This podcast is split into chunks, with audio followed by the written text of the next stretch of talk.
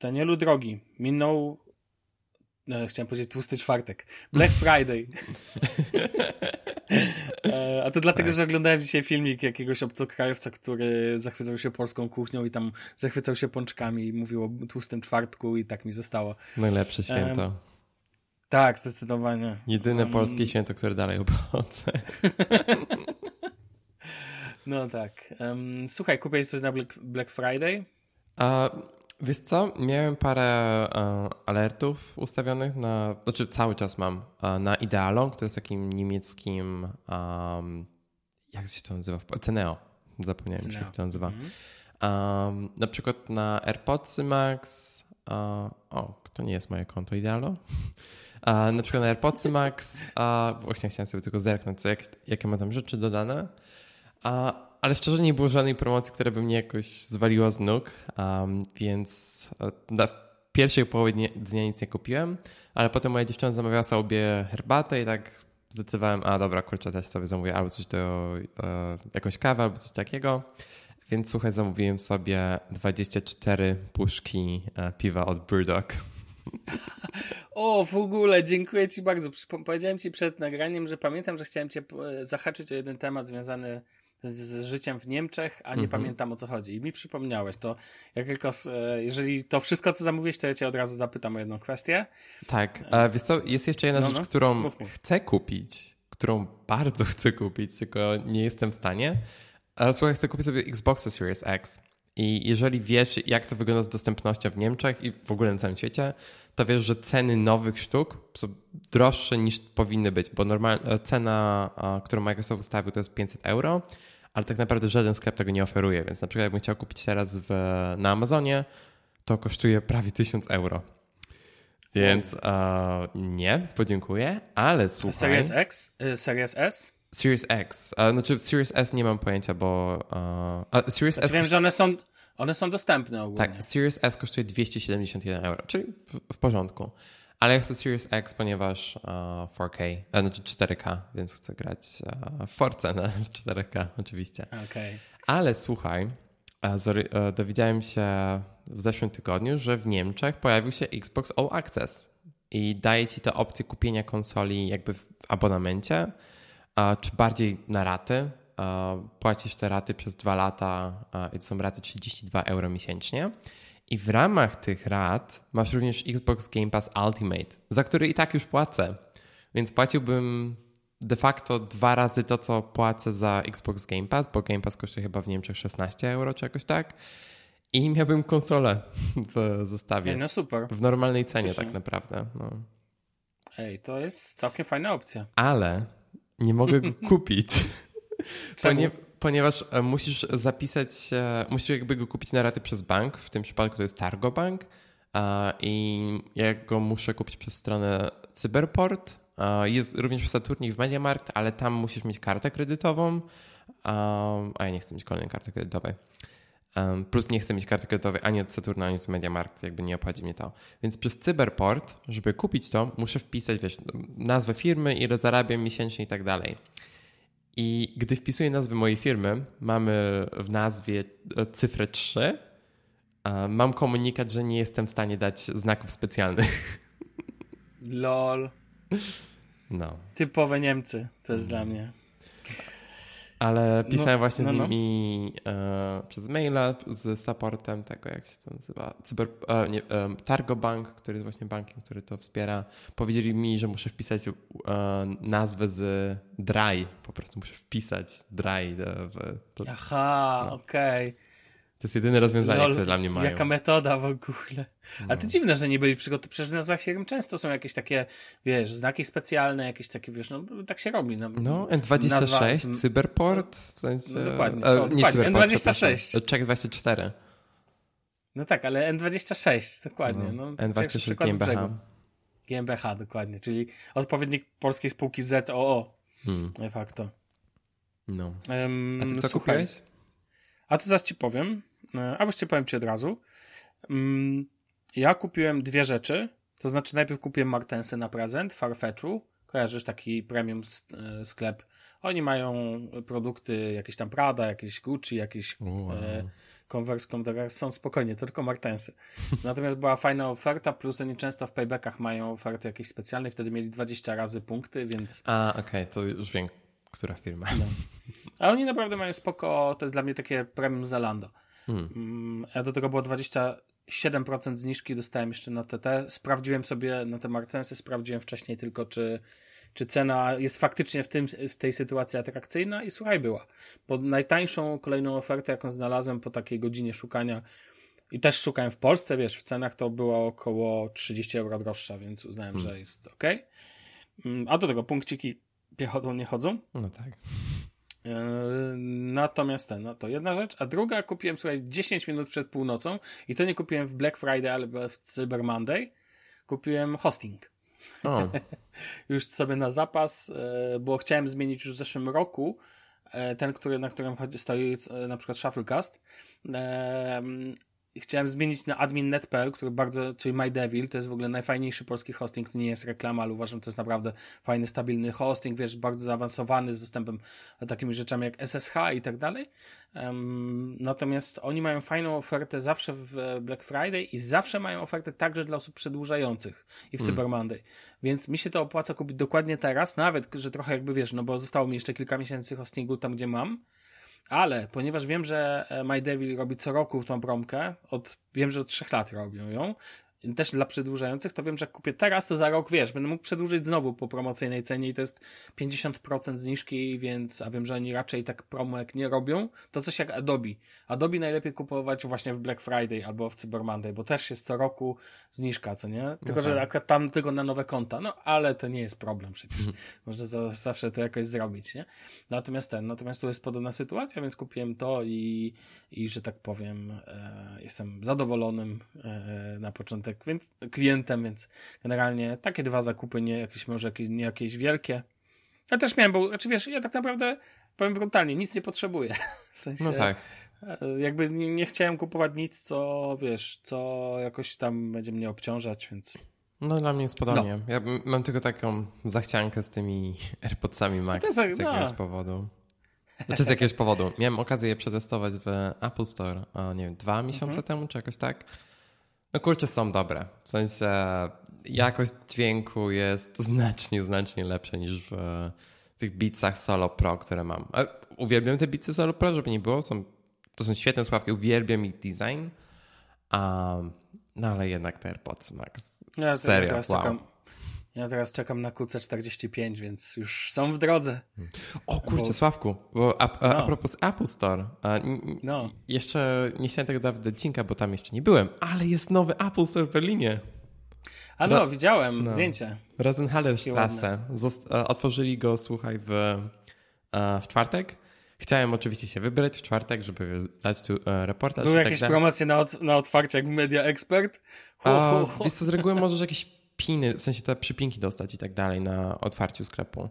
Tyle, że uh, odbudziłem się w, nie, w okolicach siódmej, wiesz, przeglądam sobie newsy, patrzę um, Apple Store Opens in Berlin czy coś takiego na Apple Newsroom i był link, żeby się zapisać um, na wizytę jakby tego dnia otwarcia, bo na wizyt, te, tego pierwszego dnia nie było um, opcji, żeby po prostu wejść do sklepu, trzeba było się zapisać i nie było miejsc. O siódmej rano, więc wow. A, a news niż o... do lekarza.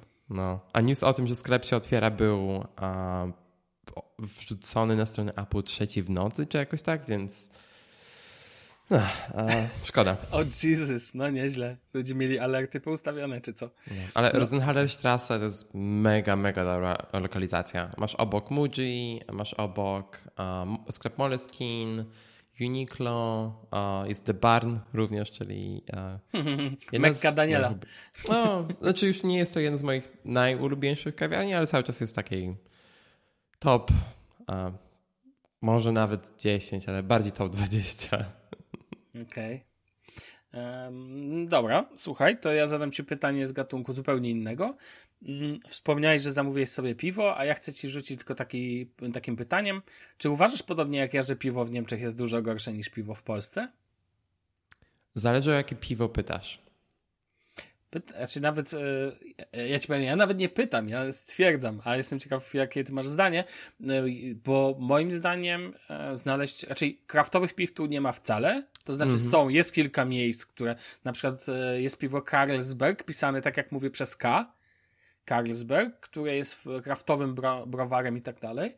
U mnie w okolicy jest takie, taki browar Gaffel, E, I oni mają, to jest Klein Brewerei, czyli jakby no tak. mały browar ich zdaniem. Oni faktycznie mają dystrybucję tylko lokalnie. Ja myślałem, że to jest taki klasyk, ale oni mają gatunek Kölsch, czyli takiego typowego pisa, ale to jest, wiesz, to jest typowe dalej typowy pils, tylko robiony przez mały browar. No tak. Więc tak jakby się nie ten. Ale mogę ci powiedzieć, że oni mają, odkryłem najlepsze piwo 00 od nich właśnie, właśnie typowego pilsa, który smakuje jak typowy pils, bo większość jest zwyczajnie za słodkie, ale w tym kontekście sobie zacząłem myśleć, że po prostu w Niemczech dostać, ja na przykład mojej siostrze przywożę piwo z Polski.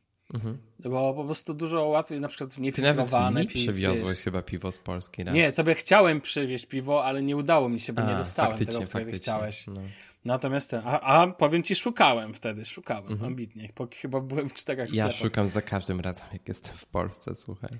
Z, zawsze z czymś ogóle, wracam, no, no. ale nie zawsze z tym, co chcę. No właśnie, ja powiem ci, że um, o ile oczywiście w, w, Polsce też są piwa takie masowe, wiadomo, zresztą te niektóre piwa rządzą też w Niemczech, bo tyskie to dostaniesz wszędzie. No tak. Natomiast, e, natomiast uważam, że po prostu, jeżeli chodzi o kraftowe piwa, czy cokolwiek bardziej hmm, ambitnego, że tak mhm. powiem, to nawet dostać, to musisz znaleźć bardzo dobry sklep już niszowy, a w takim zwykłym Getranke Mark to, to nie, nie do uświadczenia. W ogóle mam wrażenie, że pi Niemcy piją szczyny, a nie piwo i moim zdaniem i tyle. No jakby hmm. byłem ciekawy twojego zdania, jak to w Berlinie wygląda, bo u mnie w regionie wygląda tak. to tak jak mówię, no. To znaczy, dla mnie te standardowe piwa, nie wiem, Warsteiner, co tam jeszcze jest? Becks to nie. Becks to jest... U ciebie jest Bitburger? Powinien być, bo Bitburger jest wszędzie. A, nie wiem w sumie. Okej. Okay. Wiesz co, ja mam bardzo słabą pamięć. Bardziej patrzę na że niemieckie piwa pisane są cały czas wie, częściej z gotykiem takim pisane no tak. i po prostu szczególnie te klasyczne, to co powiedziałeś, Warsteiner i to wszystkie, wiesz, jak wpiszesz Bitburger, to ten, ja w ogóle często jeżdżę do miasta Bitburg. A, chyba wiem, które, no. I Bitburg e, stoi Bitburgerem na każdym kroku i tam, wiesz, ten browar jest większy niż to miasto. No tak. Coś jak e, rządzi tym miastem na każdym... To tak jak ja jeżdżę do Leverkusen i w Leverkusen jest jedna firma, która rządzi wszystkim. Wiesz jaka pewnie? Czy nie wiesz? Mm. To ci powiem, bo jest taki klub piłkarski, nazywa się Bayer Leverkusen. A, Bayer, okay. kojarzysz firmę Bayer? Tak. Ostatnio tak. był wybuch w Chemparku, koło mnie. O. tak, no z tego powodu my nie mogliśmy okien otwierać, nie? Okej. Okay. No jest to jest miasto obok, więc No ale dobra, wracając do piwa. No tak, ale wiesz, właśnie takie typowe marki, nie, takie na przykład Paulaner, Fancy Scanner, uh, Fancy Scanner szczególnie, uh, bardzo, albo Kronbacher, to według mnie są dobre piwa i jakbyś porównał sobie w Polsce z tymi, nie wiem, um, nie wiem, Lech, Tyskie jest akurat dobre, Tyskie lubię. Um, tak by te piwa wydaje mi się, że są na wyższym poziomie niż w Polsce, ale nieznacznie. W sensie to są dobre piwa, ale to nie są wiesz, coś specjalnego, co ja bym pił, o, nie wiem, jak wychodzę do baru czy gdzieś. Ja bardziej jestem e, za tymi piwa, piwami kraftowymi, a w tych piwach zwykłych z reguły nie ma dla mnie nic interesującego. Nie wiem, lubię Helesa sobie wypić, jeżeli jestem w takim normalnym barze, a tak to, tak to raczej nie. A Paulanera też e, lubię.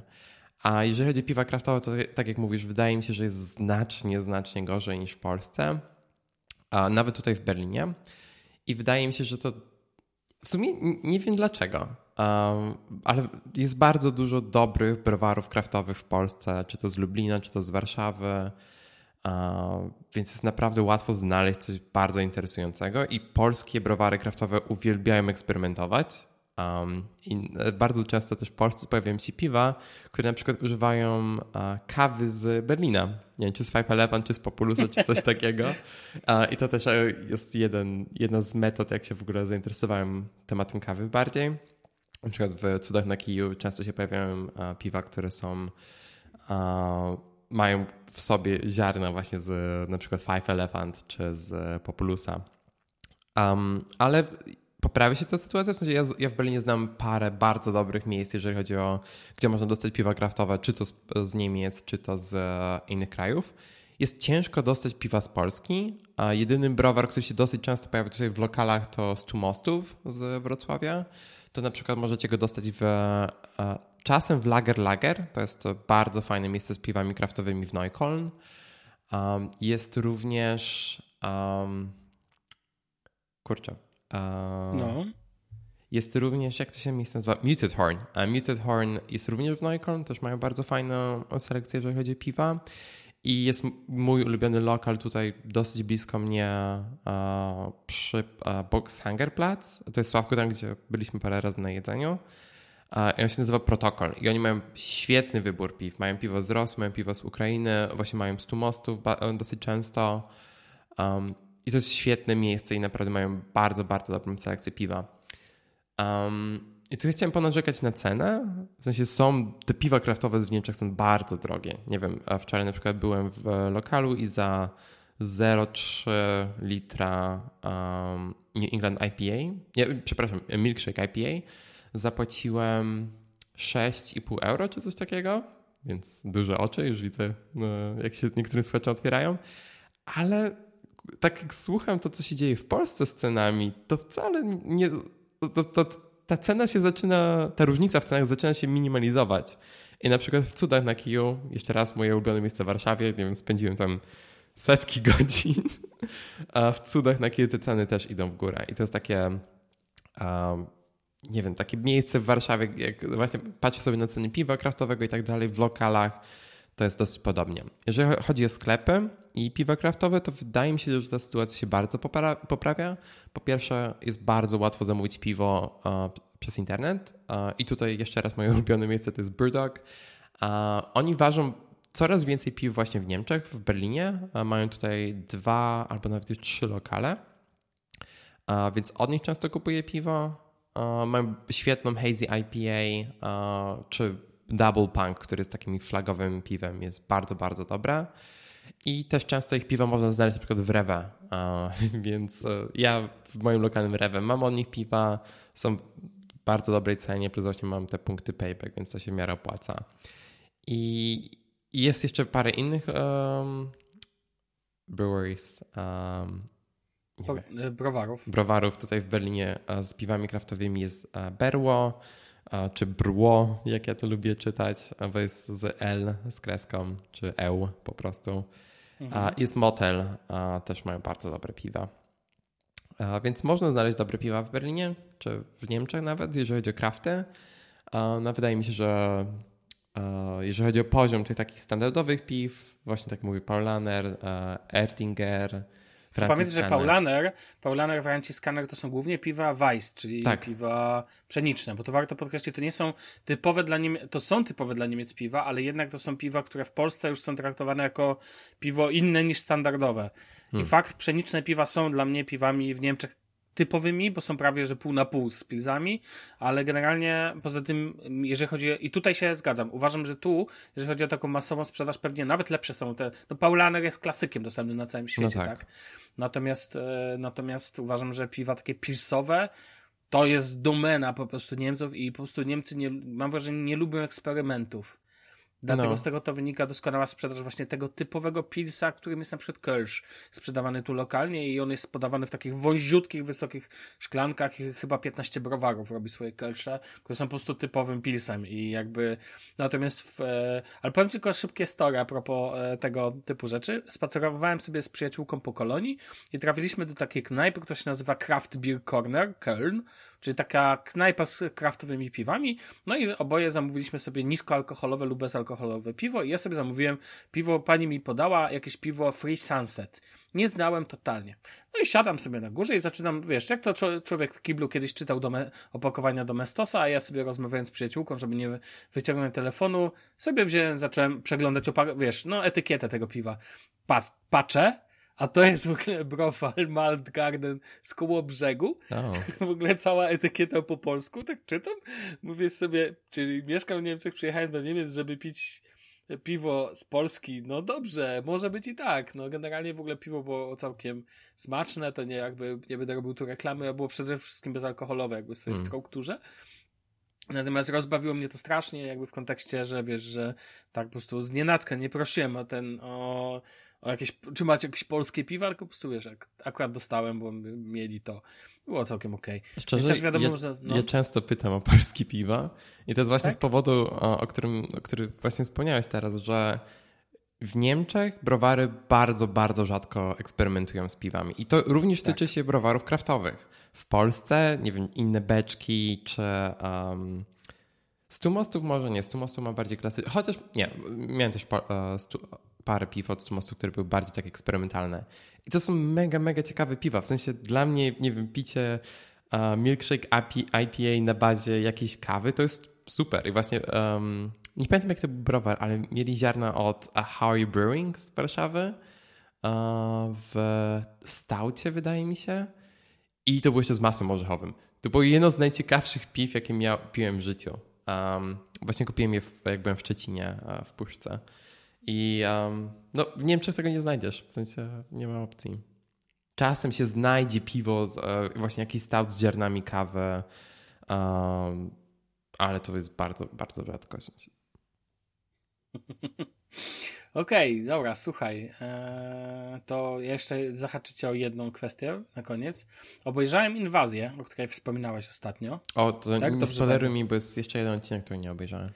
A to ja mam dla ciebie dobrą wiadomość, bo nie dotarłem do końca, A. bo w połowie e, sezonu odpadłem. Po prostu ten serial mnie tak zmęczył mega i jakby jestem na początku nawet go polecałem w Shufflecast, tak, tak z takim zahaczeniem, ale później oglądałem dalej no. i myślałem, że ten serial trochę się ożywi, a dla mnie on jest tak, ja bym powiedział, za wolny, albo inaczej. Mm. Są motywy, ciągłe rozkminy głównych bohaterów, ciągłe dłużyzny, absurdalnie głupie zachowania bohaterów. Oczywiście nie wiem, jak sam bym się zachował w tym tym, ale jedna z bohaterek, która, e, wiesz, która nagle się budzi na drodze, nie, ja muszę wracać, hmm. nieważne gdzie, możesz kojarzyć tak, o scenę. Tak. I nagle, wiesz, wcześniej jak zamotana, ona ciągle przeżywa tylko kryzysy, po prostu cały czas nagle jej nie ma, jest jakby postępuje jak robot i nagle, wiesz, ja po prostu nie mogę tego zdzierżyć. Jakiś motyw z dzieciakami, który totalnie do mnie nie trafia, w ogóle jakieś głupoty tam, i powiem ci szczerze, o ile wi wizualnie nie mam żadnych zastrzeżeń, o tyle nie mogłem zdzierżyć właśnie fabuły i zmęczył mnie ten serial tak mocno, że w połowie sezonu, kiedy, i to jest chyba pierwsza od dawna sytuacja, kiedy na początku serial mi się podobał. Szczególnie hmm. podobało mi się, że najbardziej wkurzający mnie bohater, e, to nie jest spoiler, bo nie mówię kto i w ogóle jakby ten, ani płci i tak dalej, ale ginie w pierwszym odcinku i to było cudowne. sobie pomyślałem, w grze zabijali po pierwszym sezonie, a w tym serialu głównego bohatera zabijają w pierwszym odcinku. Mega się cieszyłem z tego. Kibicuję tej drugiej stronie, mówiąc szczerze, nie ludziom. Ten serial takie we mnie wywołuje emocje, że kibicuję właśnie ufokom, bo to żadna ten, że chodzi o inwazję e, obcych na ziemię, więc im kibicuję tutaj, naprawdę. No i po prostu przestałem oglądać, tylko rzucam okiem że tak powiem, rzuciłem okiem. Część odcinków w ogóle tak przewijałem na takim, wiesz, przyspieszeniu. Przy okazji mała wrzutka ode mnie do aplikacji um, Apple TV Plus. Koszmarem jest to, że bardzo często w tej aplikacji, w wersji Android TV w każdym razie, nie doładowują się napisy. I to już nieważne w jakim języku. Serio? Problem polega na tym, tak, na przykład w The Morning hmm. Show miałem taką sytuację, że nagle bohaterowie zaczynają rozmawiać i napisy znikają. Tak jakby warstwa napisów była jakoś osobno specjalnie dekodowana, nie wiem jak to, jak to jest robione i one potrafią, jeżeli na chwilę na przykład zerwie się internet, tak. a miałem problemy z internetem, film działa, napisy nie. I okej, okay, to wiesz, w przypadku angielskich filmów jest, nie ma problemu, ale ja sobie oglądam czasami rzeczy po niemiecku i potrzebuję, zmieniam sobie ścieżkę na niemiecki, to no jest, tak. nie polecam normalnym ludziom, zdecydowanie, ja to traktuję jako e, katowanie się za mieszkanie, hmm. tutaj nie no, traktuję to jako naukę oczywiście, chodzi o to, żeby sobie włączyć te napisy, wiesz, które rozumiesz dobrze, a a język, który ten i po prostu to mnie wtedy bardzo męczy i jest taka tendencja. O ile sama apka też irytuje mnie metoda przewijania, w sensie nie ma takiego nie, ja do teraz nie wiem, jak działa to przewijanie za pomocą pilota, ale to może teraz sobie odpuszczę. Natomiast e, mocno zawiodłem się, bo po prostu nie wiem, ty oglądałeś trochę tego. Wiesz, o jaki klimat mi chodzi w tym serialu, tak. że jakby jest taki. Nawet nie przeszkadza. Pięk... Fajny motyw jest taki, że, na, że robimy e, historię ludzi na tle. To znaczy, to nie jest takie płaskie jak, nie wiem, Dzień Niepodległości, że wszystko się odbywa tak naprawdę w kontekście obcych. Nie, tu jednak są rozkminy bohaterów na kontekście osobistym, nie wiem, spór dwóch dzieciaków między sobą i tak dalej. Rozumiesz, to jakby nie mhm. jest głównym motywem e, inwazja, ale jednocześnie ona jest, odbywa się w tle. Lubię no takie tak. motywy. Mi się to kojarzy, nie wiem, z pianistą, tak? Albo z blaszanym bębenkiem Gintera Grasa. No po prostu taki, lubię ten, ten motyw budowania rzeczy na tle. Czy na przykład Szeregowiec Ryan opowiada pewną historię, która odbywa się w warunkach takich, jakich się odbywa, tak? To nie jest po prostu wojna, wojna, wojna, wojna. Natomiast tutaj miałem duży problem. O Jezus, a rozkminy tej Japonki o Boże, to po prostu jest spacery po Tokio, o Boże, no po prostu ja, ja na przykład nie lubię tego w polskim kinie w większości, że są dłużyzny. I o ile na przykład jest to film, tak jak Interstellar, gdzie muzyka, tutaj akurat muzyka jest całkiem też niezła, ale no. muzyka w Interstellar jest genialna i tam te dłużyzny, jakby tam rozkminy, ja tak zwany film o człowieku za, szaf, e, za regałem, tak? Um, generalnie rozkminy tam są jakby ze względu na to, że to jest film, są bardziej skondensowane, a tu dłużyzna goni dłużyznę. No i to jest moje wrażenie z inwazji. Jak ktoś ma ochotę, to mimo wszystko polecam do obejrzenia, wyrobienia sobie własnego zdania, bo jestem pewien, że ten serial może się ludziom podobać. No, na przykład Danielowi się podoba. I ja to rozumiem, bo to nie jest zły serial. Po prostu on totalnie jest nie, nie me gusta, że tak powiem. I to jest, e, no, to takie wrażenie. To znaczy, w 100% się zgadzam, że ten serial jest strasznie duży i uh, on się rozkręca pod koniec. Uh, znaczy przynajmniej na, jestem na nie wiem, 11 odcinku chyba, czy coś takiego. Um, więc pod koniec on się robi ciekawszy i właśnie masz więcej, coraz więcej motywów, jeżeli chodzi o samych obcych, ale jednak cały czas się bardziej skupia na, na tych ludziach, interakcjach między nimi. Um, więc pod tym względem wydaje mi się, że jest ok, ale to nie jest jeden z moich ulubionych serialów na Apple TV, to jakby na pewno. Jest ciekawe, w sensie ja uwielbiam filmy o końcu, filmy i seriale o końcu świata z jakiegoś powodu. A, więc. Creeper. Tak. Dosłownie. Okej. Okay. Więc pod tym względem jest mhm. ciekawe. A jeżeli chodzi o aplikację Google, Apple TV na Google TV, bo również je używam, nie mam jakichś problemów z napisami przewijanie jest faktycznie dosyć dziwne. W sensie, ja wiem, jak działa przewijanie w aplikacji Apple TV na Apple TV urządzeniu, um, ale w tej aplikacji na Google TV cały czas nie mam pojęcia, uh, bo ja mam telewizor od Sony TV i uh, od Sony i nie wiem, nie wiem, jak to działa. I plus chyba tydzień temu czy dwa tygodnie temu miałem taki problem, że jakikolwiek serial czy film uh, próbowałem włączyć na aplikacji Apple TV na Google TV, to nic mi się nie ładowało. I dopiero musiałem włączyć e, Apple TV i wszystko mi zaczęło działać. I też miałem jakiś problem z AirPlay, um, że nic mi się nie ładowało, ale to nie wiem, czy to jest kwestia Sony, czy Google TV, czy w ogóle, ale. Um, znaczy, powiem ci, że no, po początkowych zachwytach aplikacją, póki co, ona, gdyby nie to, że jest HBO, która dzierży palmę pierwszeństwa w kontekście najgłówniejsza aplikacja na jakiekolwiek urządzenia, no to, to Apple TV niestety by zeszło trochę do, do zbliżyłoby się do tego poziomu. A taka tylko mała zahaczka do ciebie specjalnie e, w kontekście właśnie inwazji, i może po pierwszym odcinku człowiek rozumie, czemu nie warto kupować Tesli, bo nie ma co hmm. się uzależniać od jednego środka e, ładowania, Ale bo to później... był najgłupszy... Namówiłeś mnie na Tesla. To, to, był najgłupszy motyw e, e, w historii, bo weszli do samochodu, czyli telefon musiał być podłączony do samochodu, tak. ale nie byli go w stanie wys e, wystartować. Tak. To nie ma żadnego A sensu. Jej się to udało. Tak, to nie ma żadnego sensu. To była najgłupsza tak. scena w całym filmie, tak. w serialu. To taka straszna, też o tym myślałem sobie wtedy, że to jest totalnie bez sensu, co tu się odbywa, ale okej. Okay. Jakby weszli Natomiast... do samochodu, w sensie to nie ma żadnego sensu. Ale nie, widzisz, nie warto kupować Tesla, trzeba mieć dywersyfikację środków paliwa, znaczy paliwa, rozumiesz? Taki kontekst z tego Ach. dla mnie wynikł. No dobra, słuchaj, to chciałem tylko tak ten, a jeszcze na Pół godziny. w kontekście tak, to jedno zdanie tylko. I drodzy słuchacze, jeżeli nie chcecie sobie robić krzywdy, to nie oglądajcie The Wheel of Time na Amazonie. Naprawdę. To jest bieda, bieda gra o tron. To jest naprawdę bieda. To nie wiem, czy wiesz, Amazon zrobił taką produkcję na podstawie powieści Roberta Jordana. Mm. Mój, mój Boże, mój Boże, jakie to jest złe. No, nieważne. No ja praktycznie Dobrze. nic nie oglądam na Amazonie, więc mam Amazona, ale nie oglądam. No to polecam 15 minut, sam będziesz wiedział, że już to ten moment, że trzeba wyłączyć. Dobrze, przejdźmy może już do odcinka. Witamy Was w kolejnym odcinku podcastu o dobrych rzeczach, który jak żeby inaczej nazywa się Dobre Rzeczy, a na pokładzie jest oczywiście Daniel Marcinkowski. Danielu. Cześć Sławko. I ja, Sławek Agata, cześć Danielu.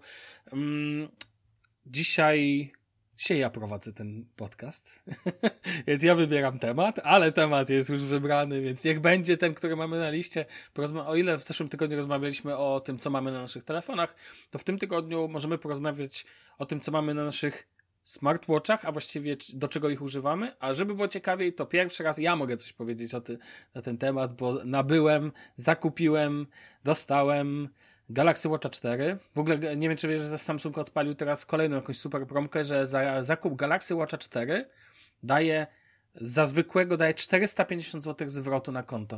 O oh, wow. To jest w ogóle. Nie wiem, czy ta promka się nie skończyła, bo czytałem o niej na początku tygodnia, ale chyba nie, chyba ona dopiero trwa. A za tego wersję Classic dostajesz 5 stówek, więc no, więc powiem Ci, że spoko, to jest naprawdę spoko pieniądz, szczególnie, że te zegarki nie są najbardziej drogie, no bo no tak. wersja, którą ja posiadam, to jest Galaxy Watch 4 wersji Bluetooth 40 mm, czyli ta najmniejsza wersji Black, kosztuje 1099 zł bodajże obecnie mm. w oficjalnej dystrybucji. To jak sobie od tego doliczysz 450 zł, to zostaje Ci 7 stówek, więc wiesz, więc to jest jakieś tam, no po przeliczeniu na euro po obecnym kursie to jest sto kilkadziesiąt euro, no to wiesz, no, no dobra, 170, nie wiem ile tam dokładnie, ale wiesz, ale nie są to jakieś wielkie pieniądze. Za, uważam, za porządnego smartwatcha. I teraz pytanie brzmi w ten sposób. Jak ktoś zrobił ten screenshot, który tu jest? Bo ja nie wiem, jak zrobić. Ja... A czy ja muszę sobie doczytać w ogóle? No musisz... Jak zrobić sobie screenshot na Galaxy Watch 4, bo powiem ci, że nie wiem póki co. Za słuchacze się pewnie mi rzucą. O, to tak i tak. Zawsze dostaję po takich odcinkach, gdzie mówię, że coś nie wiem. Później dostaję dwie, trzy wiadomości, czy cztery, jak coś zrobić. To jest takie cudowne. Dziękuję wam bardzo w ogóle za to. A, nie no, musi być opcja, żeby zrobić zrzut ekranu nie na no, musi Wear być, OS. na pewno. No na pewno jest. Ale w ogóle dobrze powiedziałeś, Wear OS, ponieważ w jednym z poprzednich odcinków o tym mówiliśmy, że Galaxy Watch e, dostały jakby w końcu połączyły się z powiem, Googlem. Przez, przez no. aplikację e, Wear OS na twoim telefonie. O, dziękuję, to zrobię później. Um, to teraz pytanie brzmi, kto zacznie, ty czy ja? Um, może zacząć, w sensie zawsze zaczynamy tematami związanymi z Apple, to w sumie możemy zacząć. Dobra, no to skoro tak, to zróbmy to w ten sposób. Ja powiem odważną tezę, uważam i przeczytałem ją też chyba gdzieś na Android Police. Galaxy Watch 4 ratuje i wyciąga z niebytu, uważam, e, Wear OS. To jest moja jakby teza, którą stawiam w kontekście też tego, co czytałem, bo o ile nie znam danych sprzedaży, to mhm. podejrzewam, że Samsung swoją siłą rozpędu jest w stanie napędzić sprzedaż po prostu i wyciągnąć z niebytu tą platformę, bo ja rozumiem, że wcześniej inni mniejsi producenci używali jej w kontekście takim czy siakim, ale jednak, jeżeli Samsung bierze się do tego świata, to ma to duży wpływ. No nie ma co ukrywać. Samsung jest wielkim sprzedawcą rzeczy, tak, więc jakby e, tutaj może sobie pozwolić na to. I wiesz, oglądam sporo na YouTubie recenzji, jakichś opinii na temat smartwatchy, nie, tam, nie tylko takich, które dotyczą, nie tylko ze świata Apple. I we wszelkich re, e, recenzjach, chociażby od Mike'a O'Briena, e, można zobaczyć jedną rzecz. Galaxy Watch 4 na końcu może nie jest najlepszy w każdej kategorii, ale okazuje się najfajniejszy, jeżeli chodzi ten stosunek overall, czyli ten, wiesz, jakby mhm. Całościowe spojrzenie e, na, na urządzenia ubieralne ze stajń posiadające Wear OS. Krótko może o tej wersji, którą ja posiadam, e, jakby o jej specyfikacji. Ona ma tutaj, ona lata na, e, oczywiście na um, dobry jestem. O specyfikacji sobie nie otworzyłem specyfikacji. Ale drodzy słuchacze, możecie ją sobie sprawdzić w sieci. Ja powiem, tyle AMOLED tu lata i to jest najważniejsze. Ekran jest tu istotny. Ono ma 500, mm, nie, 1,5 GB RAMu to na pewno, to wiem, ale to tak naprawdę nie ma większego znaczenia. Na końcu dzisiaj to jak sprawny jest to smartwatch. Jest to pierwszy smartwatch. Ja miałem wcześniej Skagena, kupiłem w ogóle sobie. Hmm. I, ta, I dlaczego go oddałem, a dlaczego ten mógł zostać? Bo to jest pierwszy smartwatch, który u mnie działa sprawnie i szybko. I to jest dla mnie najważniejsza kwestia w tym przypadku, że w końcu nie mam żadnych lagów na smartwatchu, bo pamiętam, że jak kupiłem Skagena, którego miałem poprzednio, to tam doprowadziło mnie do szału, jak powolnie on działał. E, w przypadku Galaxy Watcha 4 tutaj on jest w wersji Classic, e, nie Classic, tylko w wersji bez dopisku. E, po prostu wszystko działa sprawnie. Uważam, że Samsung zrobił całkiem fajny trik, który zrobił niedawno Apple, podnosząc nazewnictwo. To znaczy, już ci mówię o co chodzi, bo to jest tak naprawdę na, następca Galaxy Watcha Active. Mhm. I Samsung wyrzucił to Active z nazwy, zostawił go w wersji, wiesz, jakby po prostu nazwał go zwykłym, jakby bez dodatków, a następnie do, stworzył tą wersję kultową już przez niektórych, czyli tą wersję, która ma ten obracalne koło fizyczne, po prostu nazwał Classic. Jakby podniósł dla mnie jej wersję. To jest tak jak Apple chyba, e, to był iPhone 11R, poprawnie, jeżeli mylę Ten numerki. Ten R zrobił po prostu iPhone'a 11, Mhm. tak? Czyli po prostu de facto pozbył się literki R i nagle się okazało, że ludzie traktują, a, czy to jest bazowy, ale jednak ten porządny iPhone, Tak. nie jakiś tam e, nie jakiś tam, wiesz, coś jakby wybrakowany. I tu jest podobnie. Ja w ogóle powiem Ci, jestem ciężko zakochany w designie tego urządzenia, bo to, jak on jest minimalistyczny, to, że on ma matową ramkę czarną dookoła, to, że on jest po prostu ma czarny ekran z przodu, żadnych warstw kolorystycznych. Jedynym drobnym kolorystycznym dodatkiem jest to, że jeden z dwóch fizycznych przycisków, górny, ma, o ile jest czarny, to bok przycisku jest czerwony. Mm. I on po prostu minimalnie inaczej wygląda. Jest to totalnie delikatny akcent. Damianowi by się bardzo podobał, bo Damian lubi akcenty czerwone dodane do urządzeń. A czy to znaczy, to że mi- on ma LTE, tak jak w Apple Watchu, czy nie? Nie, nie, bo ja mam wersję Bluetooth tylko, ale A. jest też wersja LTE oczywiście. No w Apple Watchu, jeżeli masz czerwoną e, ramkę wokół, em, jak się to nazywa, masz taką tytonową em, płytkę, gdzie możesz jakby Mhm. na tym Digital Crown i masz właśnie wokół tej płytki e, czerwony e, ring i to oznacza, że masz właśnie wersję LTE. O, no to tutaj tak nie jest. Natomiast powiem Ci, nawet teraz sobie położyłem wszystkie swoje urządzenia na stole. Jestem goły, że tak powiem. W sensie goły w urządzenia ubieralne, ponieważ używam dwóch. Tak, używam Sławek nie jest goły, 6. żeby nie było, widzę Nie, nie, nie.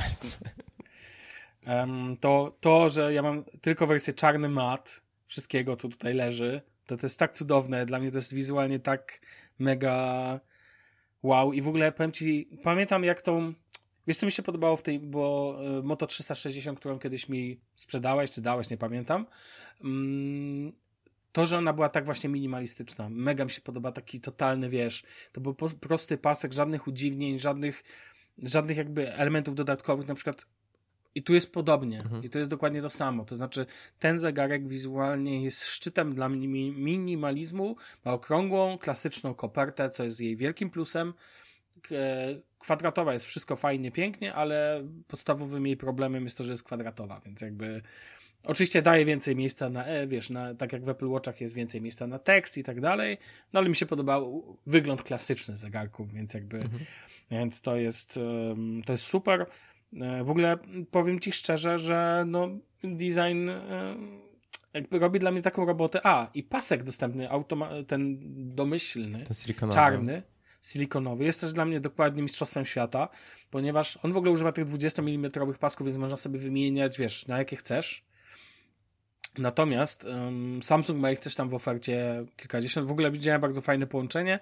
Czar- zostawiasz sobie czarną górę, no bo pasek jest dwuczęściowy, co nie? Jak to jest? W Apple Watchu paski są dwuczęściowe czy jednoczęściowe? Nie Zależy od paska. Ten, który ja mam, to, znaczy obecnie noszę ten zwykły sportowy, który był z pierwszym No. Apple Watchem, to masz e, dwuczęściowy. Masz parę modeli, które są jednoczęściowe. Um, Loop na przykład, to znaczy technicznie to jest dwuczęściowa, to jest jakby jeden długi pasek. Um, Okej. No właśnie o to mi chodzi, bo wiesz, jakby czy możesz to rozbić, bo widziałem super połączenia, że ludzie sobie zakładają Galaxy Watcha 4 w wersji cza- black white, czyli dół robią sobie biały, a wiesz, Hmm. górę czarną, to oficjalne e, silikonowe paski od Samsunga i to wygląda też mega. E, Tak czy owak, em, ja jestem zachwycony designem i od razu mogę przejść do kwestii tego, czym jestem najbardziej w sumie, jeszcze bardziej zachwycony, mianowicie ekran. Tutaj ten lata AMOLED i generalnie to Samsung. Um, uważam, że ekran jest najlepszym ekranem, jaki widziałem w smartwatchu do tej pory. Oczywiście, jeszcze raz zastrzeżenie. Ja nie używam Apple Watcha, więc nie wiem, jak dobre są jakby ten. Mówię o, jakby o tym, co ja widziałem w kilkunastu smartwatchach, które sobie tam oglądałem gdzieś i tak dalej. Jestem zachwycony wyrazistością. Nie ukrywam, że tarcza, którą wybrałem, jest w ogóle e, tarczą czarną. Hmm. Po prostu dla mnie to jest podstawa, że żadny. Co śmieszne, ja nie używam tarczy klasycznej, czyli takiej, tak jak ty używasz znowu tarczę. To jest w ogóle tak, niesamowite, bo ty używasz tarczę w kółku, de facto, w kole, na kwadratowym smartwatchu, a ja używam w kwadracie a... na okrągłym smartwatchu. Nie przeczytałeś moich notatek, ale ja używam, głównie używam tej, którą mam po lewej stronie tarczy.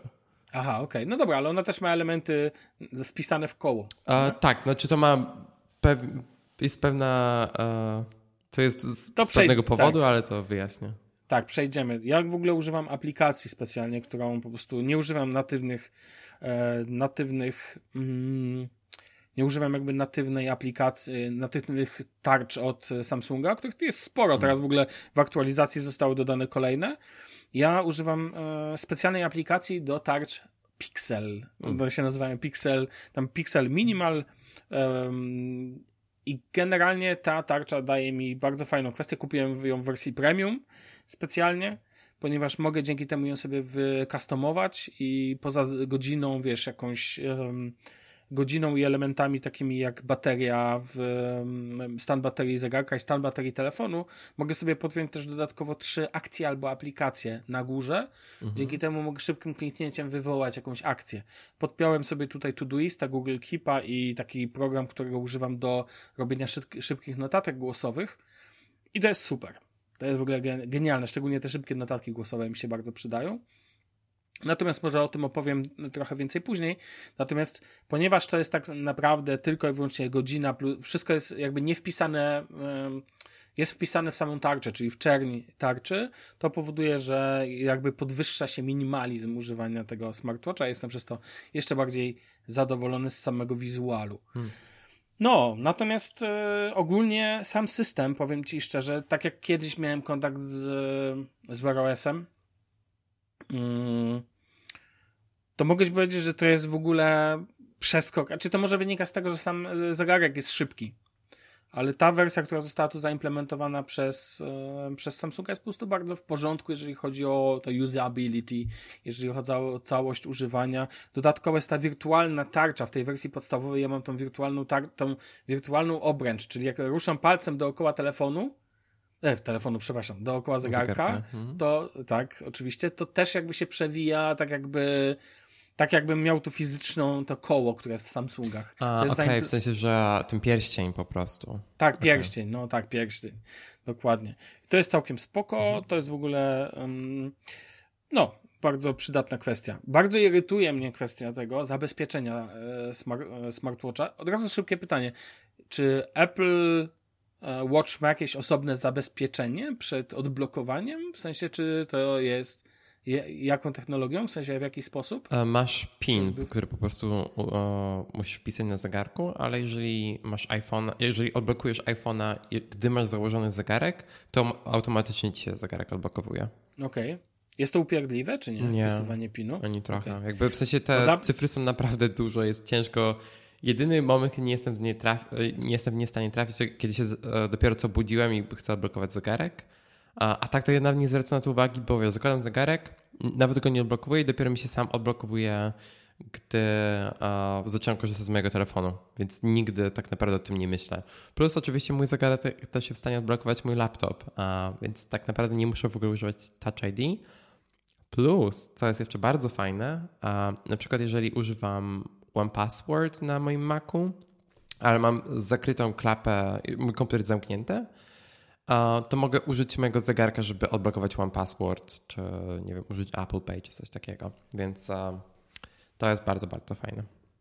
No to od razu ci powiem, że tu wychodzi magia ekosystemu, ponieważ na Samsungu możesz o tym zapomnieć, ponieważ ja muszę odblokować zegarek zawsze, jeżeli e, mam użyć, znaczy nie zawsze po wyłączeniu się, ale zawsze co pewien czas nie jest to zależne w żaden sposób od telefonu, z którym jest sparowany, bo sprawdziłem nawet teraz, że mam telefon odblokowany, a zegarek jest zablokowany. O. Żeby go odblokować, na przykład muszę wprowadzić pattern, coś, czego na iPhone'ach nie ma, ale znasz pewnie go z Androida, czyli pamiętasz, po prostu no tak. muszę wykonać jakiś specjalny znak, gest na telefonie, na zegarku. Nie możesz pinu tro... wpisywać, czy coś takiego. Ja w ogóle nie chciałbym nawet pinu, bo ja wolę pattern, okay. więc jakby to jest kwestia mojego wyboru. Natomiast jest to niezależnie od tego męczące, bo ekran jest dość mały i łatwo o błąd w tym przypadku. Ja rozumiem tą kwestię, że musi być zabezpieczony, bo na przykład kwestia płatności. Mhm. Natomiast dla mnie nie zmienia to faktu, że można byłoby to zaprojektować lepiej. Na przykład tak jak powiedziałeś właśnie w przypadku e, Apple, tak, gdzie te jakby odblokowanie iPhone'a wywołuje, że sam zegarek też jest odblokowany. Chociaż to... pewnie się... No, no. Ja bym sprawdził w ustawieniach aplikacji Wear OS, bo tam jest jednak bardzo dużo opcji, które nie są domyślnie włączone, więc możliwe, że jest coś takiego. Na pewno jest, um, jest opcja w drugą stronę, że jesteś w stanie odblokować telefon, jeżeli masz założony zegarek.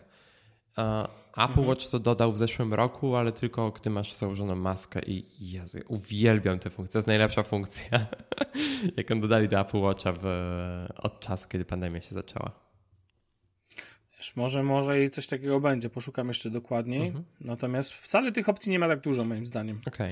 Bo mam apkę, watch, mam tutaj apkę na telefonie Wear OS i jakby ona no, no ma sporo, wiesz, jest watch settings i tutaj trochę ustawień jest, ale do tej pory jakby nie, nie znalazłem tego, e, o czym mówisz. Może jest więcej jest taka, że... aplikacji od Samsunga, bo z tego co każę, musisz też mieć aplikację, znaczy masz aplikację od Samsunga oczywiście na twoim nocie, mhm. więc możliwe, że tam jest taka opcja. Um, znaczy, poszukam jeszcze, ale powiem ci, że często jest tak, że niektóre funkcje są ustawialne tylko z samego zegarka. Prosty przykład. Jest taka rzecz, że jak włączasz nawigację na telefonie, to ona też się automatycznie włącza na zegarku. Mhm. Jest to strasznie upierdliwe, bo jest to do niczego niepotrzebne, jak jedziesz samochodem. No tak. No bo po, no, po co, naprawdę? No jest to ten. I można to wyłączyć, ale musisz to zrobić z poziomu zegarka w ustawieniach aplikacji Google Maps. O. Na zegarku. What, co nie? Hmm. Sobie myślisz, no i okej, okay, jest to jedna z bardziej w ogóle irytujących funkcji, na którą, na którą zwróciło kilku recenzentów um, uwagę. Um, jakby powiem Ci szczerze, jeżeli chodzi o integrację, to tutaj nie ma, jakby dla mnie w ogóle nie ma tutaj jakiegoś takiego czegoś wow, nie mam efektu wow na tym poziomie. I w ogóle mam sporo zarzutów do samego, do samego zegarka. Podam Ci prosty przykład. Aplikacja Google Keep jako jedna z najważniejszych aplikacji, ma tendencję do wywalania się dosłownie. To znaczy, włączasz ją i zwyczajnie nie działa. U hmm. mnie w końcu razie na mojej wersji jest tak, że jak próbuję, szczególnie jeżeli chodzi o wy, mm, jeżeli chodzi o task listy, wiesz, czyli checkboxy i na przykład chcę coś zaznaczyć, że zostało wykonane i na przykład tendencję mam do tego, że po prostu jakby klikam, nic się nie dzieje. Jeżeli już zadziała, to potrafi się nie zsynchronizować z telefonem. To znaczy, to, że coś zamknąłem, kliknąłem na, telef- na zegarku, nie wywołuje tego samego efektu na telefonie. Czemu? Póki co nie wiem.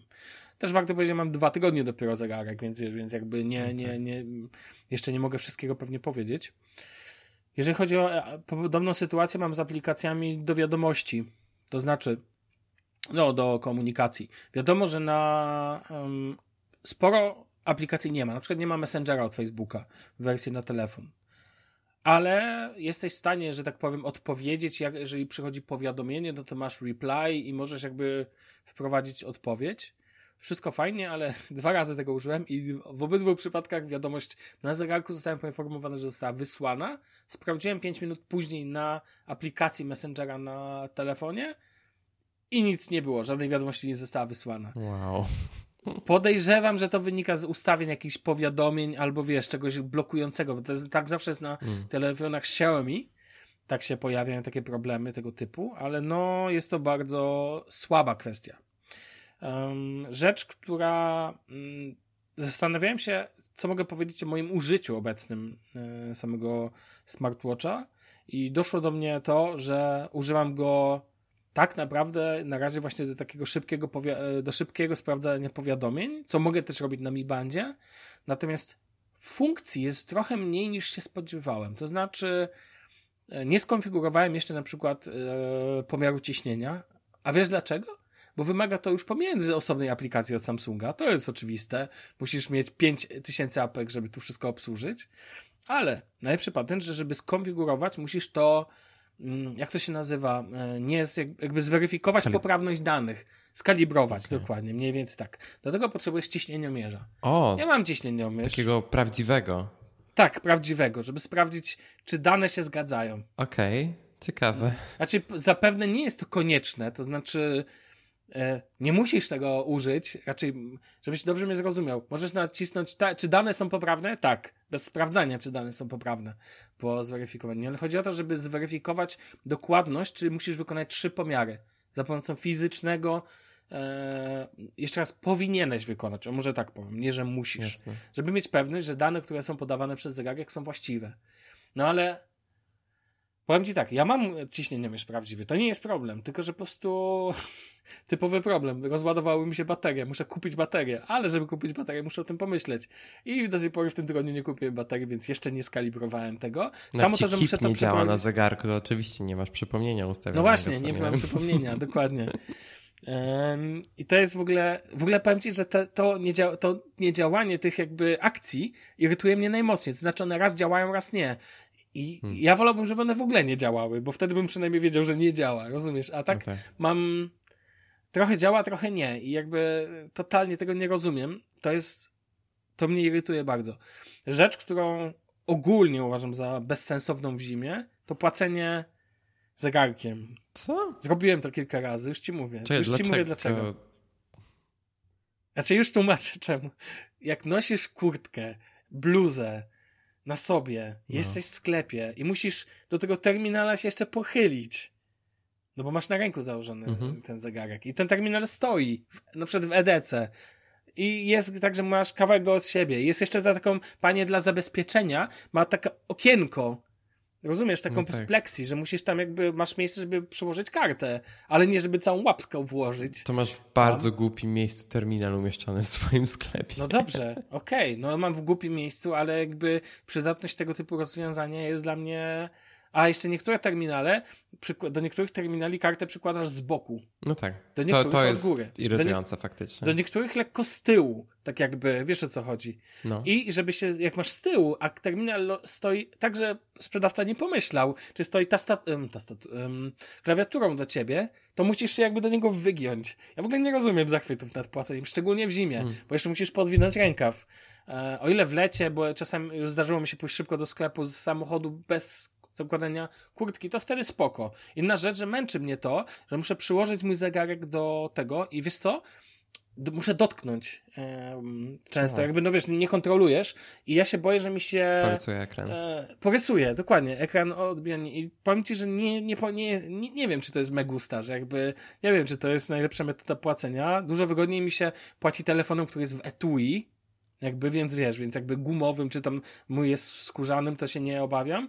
Albo nawet kartą, bo wyjęcie portfela i karty, jak ja mam bardzo wygodny portfel, wiesz, papierowy, to to jest dla mnie chwila, moment dosłownie. I owszem, e, dwa czy trzy razy zapłaciłem tak, że było to spoko. Na przykład raz w Rewe, właśnie jak byłem bez kurtki, tak na ultra na szybko zapłaciłem e, kartą, to to luz. Ale tak generalnie to ja nie rozumiem ogólnie zachwytów. To dotyczy generalnie samej metody. Ja płacę tylko zegarkiem. W sensie, nawet w zimę to nie jest problem, bo to, wiesz, to jest NFC, więc działa bez problemu przez kurtkę i z większością terminali w takich normalnych sklepach, właśnie nie wiem, w Rewe i tak dalej, a te terminale mają dosyć duży zasięg, jeżeli chodzi, chodzi o kartę. Problem jest z niektórymi z tych mniejszych terminali, jak um, SAMAP i jest jeszcze taki czarny z niebieskimi akcentami. On jest straszny, jeżeli chodzi o płatności zegarkiem z jakiegoś powodu, bo nigdy nie chce działać. Um, a tak to płacę zegarkiem non-stop. W sensie na Apple Watchu wystarczy, okay. wiesz, że wciśniesz ten przycisk z boku dwa razy i to działa. Plus ja zegarek mam dosyć nis nisko na nadgarstku, więc uh, zawsze go tak naprawdę mam um, dostępnego. Uh, Okej, okay, jasne. I ja powiem ci szczerze, ja uważam, może, może masz rację z kwestią tego, że się zbyt e, przejmuje jakby kwestią, że trzeba go dokładnie przyłożyć. Musisz sobie nawyk wyrobić po prostu i tyle. Ale też, ale ja ci powiem, że może zabrzmi głupio, ale mi jest dziwnie płacić w sklepie, tak się yy, wychylać, nie? Do tego terminala i wygląda... Mi jest dziwnie telefonem ja nie wiem. płacić, bo wiesz, bo muszę wcisnąć dwa razy i potem się ekran podświetla i nie wiem, dla mnie to jest bardziej... Ale, ale na, na tym też muszę wcisnąć dwa razy w ogóle, bo no jakby tak. sobie przypiąłem, e, przypiąłem sobie... Um, przy, a jeszcze muszę, wiesz, jak stoję w sklepie, mam masę rzeczy, coś tam i jeszcze muszę odblokować ten te zegarek a. wcześniej patternem, a następnie wcisnąć dwukrotnie przycisk na górze, żeby, bo, można sobie podpiąć skróty, tak? No i mam skrót podpięty do Google Pay'a. Czy masz go zablokowanego? bo dom się domyślnie blokuje, bo A. przed płatnością po kilkunastu minutach się jakby jest zawsze zablokowany. Ja nie myślę, chodząc Serio? po sklepie... Czyli musisz za każdym razem, gdy chcesz zrobić płatność... Nie, nie, nie za, za, każdym razem, jak chcę zrobić płatność, muszę go odblokować, tak. To, okay, to jest Nawet najgłupsza bym... rzecz ever. W sensie to jest tak... Tu... Co ważne. Nie, też bym tego nie ja używał ja musiałem, w tej musiałem, musiałem, musiałem aktywować blokadę tylko dlatego, że hmm. Google Pay tego wymaga bo aplikacja tego wymaga. No tak, tak, tak ale tak, ogóle... tak, samo jest na Apple Watchu, w sensie też um, to jest wymagane, żebyś miał um, blokadę, ale nie musisz go odblokować przepłatnością. Jedyne, co musisz zrobić, to właśnie wcisnąć ten um, przycisk z boku dwa razy i tyle. Znaczy, powiem ci tak, yy, sprawdzę teraz. No, wcisnąłem dwukrotnie ten przycisk przy zablokowanym i co się pojawia? Draw pattern. E, jeżeli jest zegarek, bo nie masz go na ręku, to oczywiście ma to sens, ale jeżeli jest cały, cały dzień na ręku, to to nie ma żadnego sensu. No bo no nie, nie, nie zdjąłeś jakby... go, w sensie nie ma opcji, żeby ktoś inny używał zegarka niż ty. Wiesz co, no wydaje mi się, że to działa w ten sposób, tak jak mówię, na 100, raczej jestem na 99,9% pewny, że działa w ten sposób, jakby, no jeszcze nie, nie zdarzyła mi się sytuacja, że nie musiałem go odblokowywać. Może I wiesz, to działa jak... lepiej z Samsung Pay. E, być może, ale Samsung Pay, jak wiesz, nie mogę podpiąć, bo no jest tak. telefon z Hiszpanii, więc e, hola, senior. Natomiast nie mam takiej możliwości. Zresztą no, nie ma co ukrywać, że używam natywnie e, Google Pay'a. Co jest akurat fajne i pewnie w Apple Pay'u jest to samo. Na telefonie mam inną kartę domyślną, a na zegarku mam inną kartę domyślną. No tak, co tak, tak. dla mnie jest spoko. Można podpiąć kilka kart, wiadomo. No, sama Pyta apka jest jak najbardziej ok. Pytanie, czy, bo chyba jak miałem do czynienia z zegarkiem z Wear OS parę, nie wiem, z rok temu czy jakoś tak, nie można było wybrać, nie można było zmieniać między kartami w momencie płatności, bo na Apple Watchu jest tak, że w momencie, gdy płacę, mogę sobie użyć koronki, żeby zmienić kartę, którą, e, którą chcę zapłacić. Nie, Jak... bez problemu. Tak? Scrolluję jeszcze, okay. mam na przykład N26, po prostu jeden ruch i jest Revolut. Okej, okay, okej. Okay. Tylko chciałem się powiedzieć, bo nie pamiętam, jak to właśnie działało wcześniej z Wear OS. Wielki plus dla Google Pay, jak piękne te karty są na tym ekranie tego zegarka to po prostu wiesz, to po prostu jest mega, no, to... no mega jako, jakościowo to wygląda super. To taki, po prostu zachwycam się jakością tego ekranu na każdym możliwym poziomie. Um, natomiast powiem Ci tak, jakby nie chcę też zajmować, bo już zbliżamy się do godziny, a chciałbym, żebyś ty jeszcze spokojnie powiedział, mhm. No więc jeszcze na szybko. E, Spotify super, ma, ma miejsce, podbrałem sobie trochę kawałków, działa to bardzo sprawnie, fajnie, że w offline nie można słuchać, więc super do biegania, jeżeli szukacie tego, ten ja używam jeszcze Mi Banda dodatkowo i nie mam zamiaru z tego w ogóle rezygnować, zaraz powiem czemu. Ogólnie, jeżeli chodzi o integrację z telefonem, uważam, że jest dużo mniejsza niż bym się spodziewał.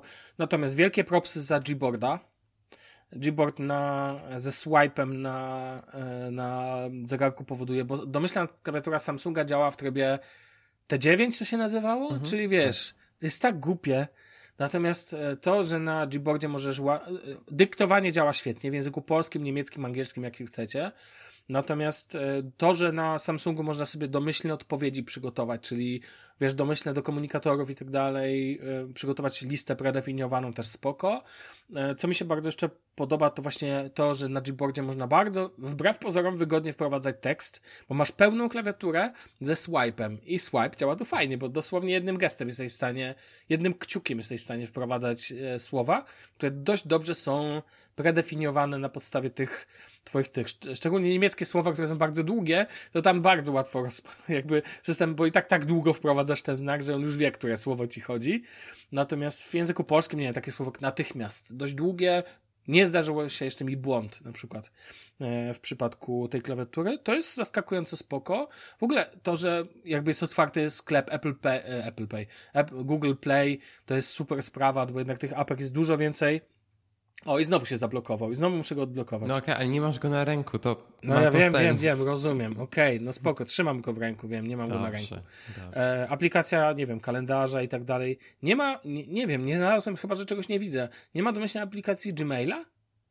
Wydawało mi się, że jest. Jest Outlook na przykład. No i fajnie, ale Outlooka nie używam, więc jakby ten. Super fajną apką jest aplikacja kamery od Samsunga, pozwalająca zarządzać kamerą No nie, no to jest genialna funkcja, rozumiesz? Pozwala ci używać głównej kamery tak naprawdę. Tu masz podgląd, nie? No tak, to, To jest w ogóle... to jest standard, wydaje mi się. No tak, ale jakby standard czy nie standard, bardzo sensowny standard. Em, natomiast nigdy nie zrozumiem, jak ma, po co jest jakiekolwiek trakowanie snu w zegarkach i dotyczy to także zegarków od Apple, dotyczy to wszelkich zegarków z Wear OS. Trakowanie snu w zegarku, który trzyma na, e, na baterii dobę. W sensie jeden dzień, o tak. No przecież to jest bez sensu. Że w nocy ładujesz zegarek, to po co to w ogóle jest? I tego totalnie nie rozumiem. Tutaj to też tego nie rozumiem. I bardzo boli mnie brak jakiejkolwiek integracji danych. Samsung zamyka się w swoim świecie Samsung Fit, czy jak on tam się nazywa, ta apka od nich. Mamy do tego Google Fit, a ja używam jeszcze Mi Banda, którego danych nie mogę przenieść w, jakby w żaden sposób. Na końcu nie mogę tego wszystkiego wyeksportować i włączyć w jedną bazę.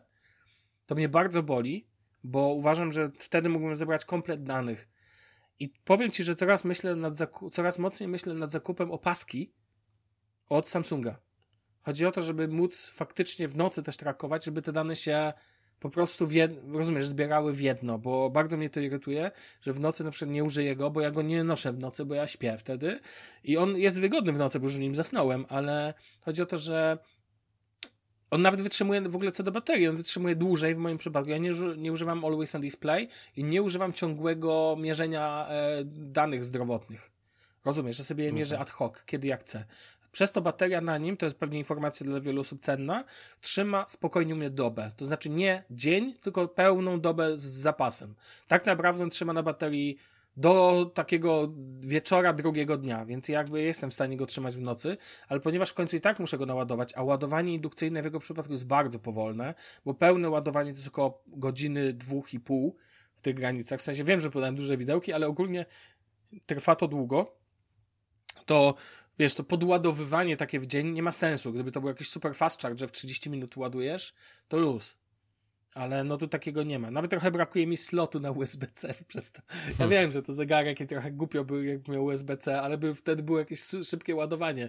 Dla mnie taki zegarek się powinien ładować, nie wiem, w 15 minut i to byłoby git. To wtedy mógłbym sobie w ciągu dnia, rozumiesz? Teraz bym sobie go naładował. A tak, no to niestety nie. Natomiast e, podsumowując, dla mnie jest dużo takich i na, ponarzekałem trochę, trochę się, mm, trochę tak jest, ale ogólnie użyłem się go przyjemnie, jako zegarek, jako faktycznie czytanie powiadomień, jako pisanie na nim, bo jak już działa, na przykład z Telegramem mi działa dobrze. I na przykład pisanie na Telegramie jest spoko. Szkoda, że zdjęcia się nie pojawiają. Jak mam zdjęcie, ktoś mi wyśle, to widzę zdjęcie. Przepraszam, build. O. Aha, okej, zdjęcie, fajnie, no super, to naprawdę. Natomiast to jest taki motyw. Eee, natomiast integracja w porównaniu do Apple Watcha, znaczy uważam, że posiadanie iPhone'a bez posiadania Apple Watcha, jeżeli, znaczy jeżeli to jest dla mnie em, game changer, rozumiesz, jakby w przypadku, w przypadku sprzętu od Apple to jednak cały czas jest inny level. To jest zegarek, który dużo już umie, faktycznie jest piękny wizualnie. Ja w ogóle najbardziej chwalę ten zegarek za wizual i za ekran. Nawet nie za, za to, że przyjemnie działa, że nie ma tu, ja już nie muszę myśleć, że to już nie jest taka bieda, jak była zawsze, że Apple Watche działały sprawnie i ok, a patrzyłeś na Wear OS i miałeś ochotę wyrzucić go za okno po dwóch minutach. No to wiesz o co mi chodzi. No, No tak. tak było do niedawna. Tutaj już ten level przekroczyliśmy. Tak samo dotyczy to e, to Stickwatch Pro 3 bodajże. To znowu zegarek, który mi się osobiście nie podoba, ale jakbym ja miał komuś polecać zegarek na przez dobrą baterią, większy, bo ja mam za małe dłonie na niego, to uważam, że to jest super. Trzy dni na baterii, Wear OS, du, dużo jakby możliwości jakichś tam, wiesz, konfiguracyjnych dodatkowy ekran i to bardziej mnie też przekonuje, natomiast uważam, że e, Galaxy Watch w takich promkach jak teraz jest fajnym wyborem, jak masz Androida.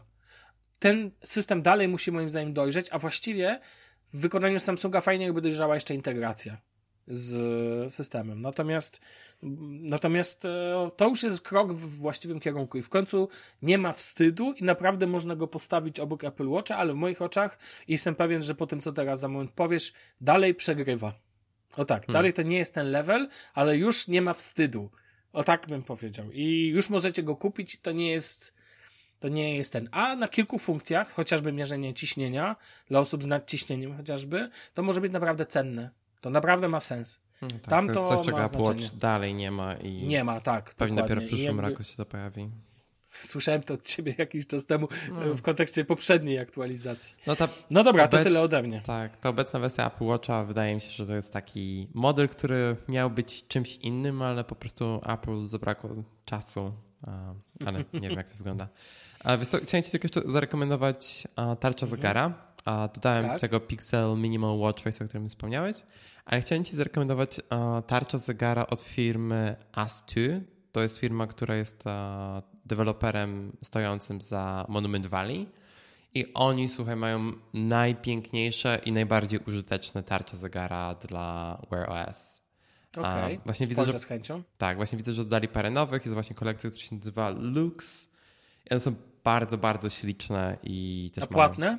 Nie, nie, one są 100% darmowe. Szkoda, bo to zna, znaczy, że będą pewnie jakieś reklamy. Nie, nie No ma żadnych jak- reklam. Właśnie o to Okej, chodzi. To jest, okej. to, wydaje mi się, że to jest taki challenge dla designerów, którzy pracują w Asty, żeby, z, żeby zrobić te tarcze Zagara i one są śliczne. To są najładniejsze tarcze Zagara i to jest coś bardzo smutnego na temat Apple Watcha, że oczywiście Apple Watch nie ma ka- e, customowych tarcz Zagara. Cały A czas. właśnie, to ciekawe. Ale tylko jedną rzecz na koniec powiem, bo chcę jakby to zamknąć, że jeżeli będziecie e, chcieli lub ja i tak chyba to zrobię, że mam zamiar jeszcze mm, w kolejnych odcinkach kolejne moje wrażenia, wiesz, jakby, no bo to się będzie rozwijać. E, Na pewno jeszcze dorzucę, bo może coś, jakieś ciekawe apki, może przetestuję to, co mówisz chociażby, bo nie ukrywam, że chcę że w ten świat wejść troszkę głębiej. Nie odpuszczę temu zegarkowi, na Mhm. No. A pasek w ogóle silikonowy, matowy, propsuje i w ogóle ja nie potrzebuję żadnego innego paska. Dla mnie to jest w ogóle kosmos. Jasne. Dobra. Dobrze, to a, o kurczę, ponad godzina. A, Well. Tak, to w moim przypadku jest, używam ogólnie smartwatchy od 2014 roku, czyli od kiedy tylko pojawił się Android Wear.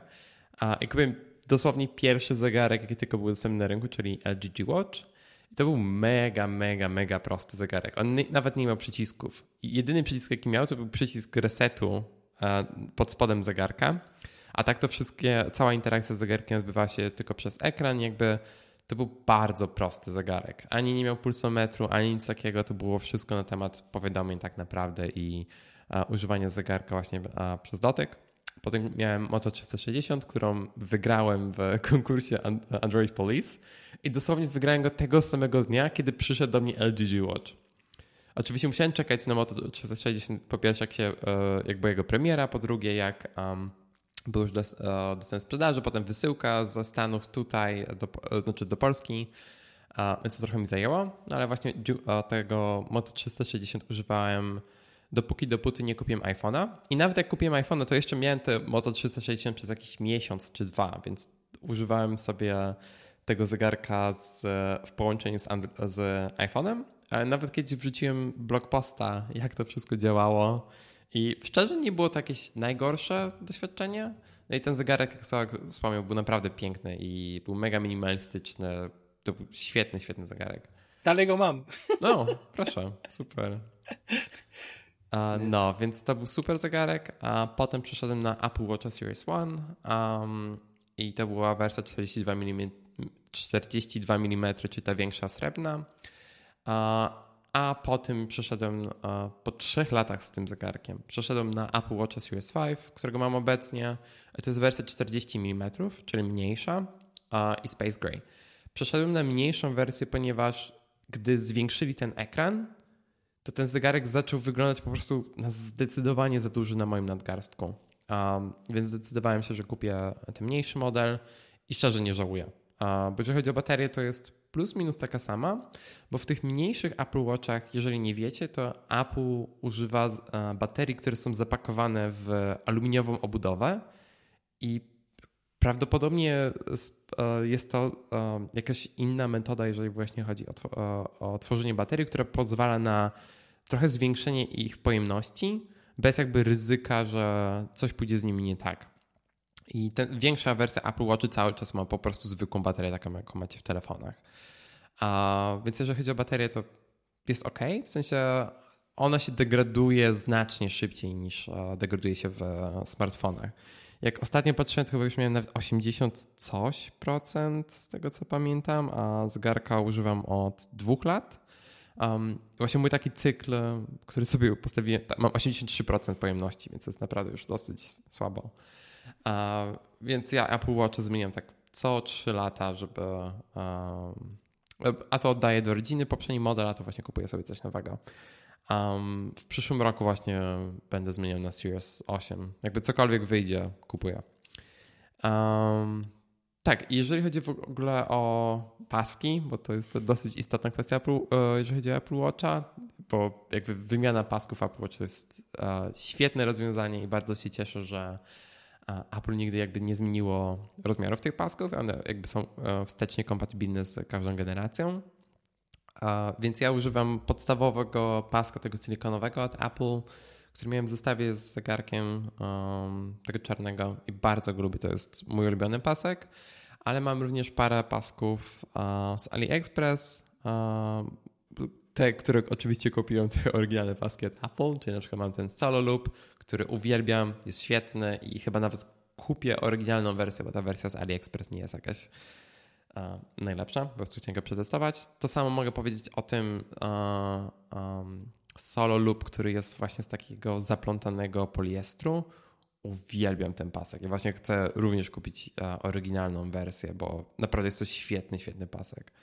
Um, tak jeszcze patrzę, co mam tutaj w szufladzie. Mam kopię tego paska od Nike silikonowego z tymi, z taką wydziurkowaną powierzchnią. Tęczowy jest bardzo fajny. I jest jeden pasek, który, którego Apple już nie sprzedaje, i to był pasek z. Uh, on się nazywał po angielsku woven nylon, czyli to był taki pleciony nylon. I to nie jest ten sam, który, o którym mówię z Solo Loop, mówię o tym, który miał po prostu jakby normalne zapięcie. I to jest seria pasków, które Apple sprzedawał chyba przez rok czy dwa lata, jakoś tak. I z jakiegoś powodu już nie mają ich w ofercie. Można je cały czas znaleźć na AliExpress, ale niestety ich jakość nie jest jakaś najlepsza i bardzo bym chciał, żeby te paski wróciły. To jest to pierwszy oficjalny pasek, który kupiłem poza tymi, które miałem w zestawie.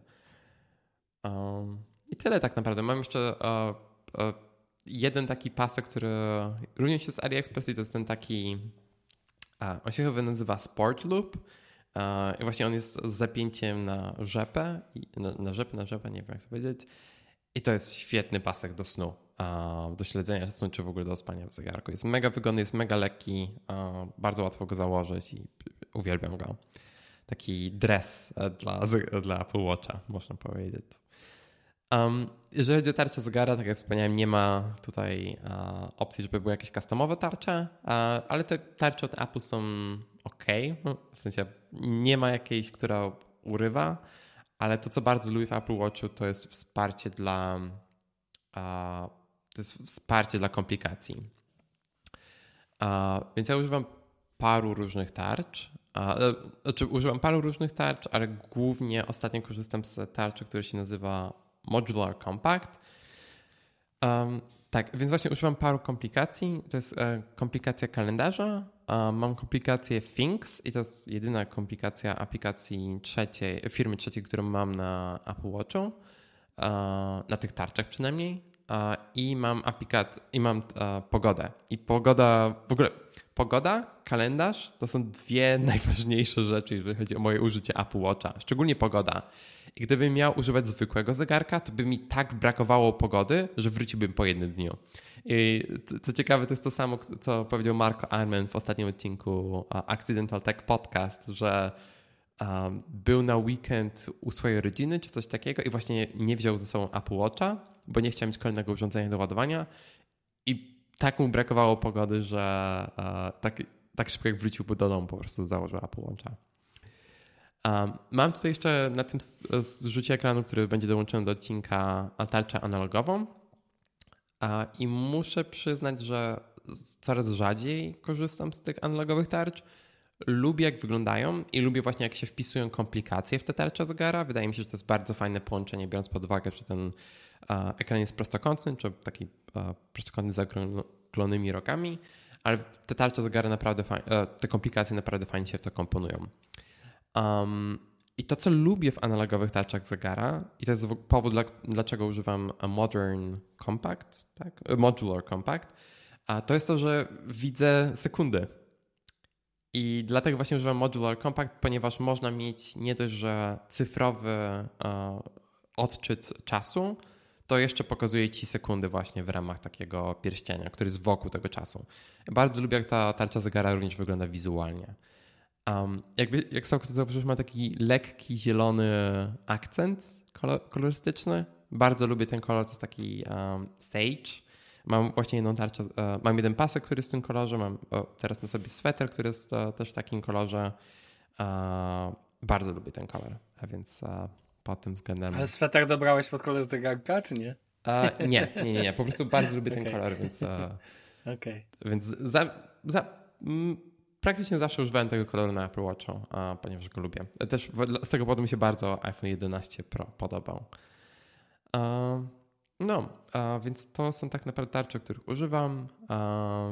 Jakby na tej tarczy analogowej, którą tu widzicie, mam też aplikację Workout, której używam do śledzenia jazdy rowerem. To jest też bardzo duże zastosowanie Apple Watcha dla mnie. I mam aplikację Home, której czasem używam, ale jest strasznie powolna i na Apple Watchu, i na iPhone'ie, więc głównie korzystam z Alexy do sterowania moim domem. Um, tak, e, już wspomnieliśmy trochę o Apple Pay. Tak jak wspomniałem, to jest główne zastosowanie, jedno z głównych zastosowań mojego zegarka. I tak jak też wspomniałem, mam tutaj parę różnych kart i często się tak zdarza, że moją domyślną kartą jest e, karta American Express, i często się zdarza tak, że miejsca w Berlinie nie wspierają tej karty, e, więc to, że mogę bardzo szybko zmienić tarczę, e, znaczy, że, bardzo że mogę zmienić kartę bardzo szybko przy użyciu tego Digital Crown, to jest bardzo fajna opcja. Tak, trochę zacząłem już o tym fitness wspominać, to właśnie używam głównie tej aplikacji Workout od Apple, jeżeli chodzi o śledzenie jazd rowerem. I e, nie używam strawy, znaczy tak, nie używam aplikacji strawy na Apple Watchu do śledzenia jazd rowerem, ponieważ masakrycznie ciągnie baterię.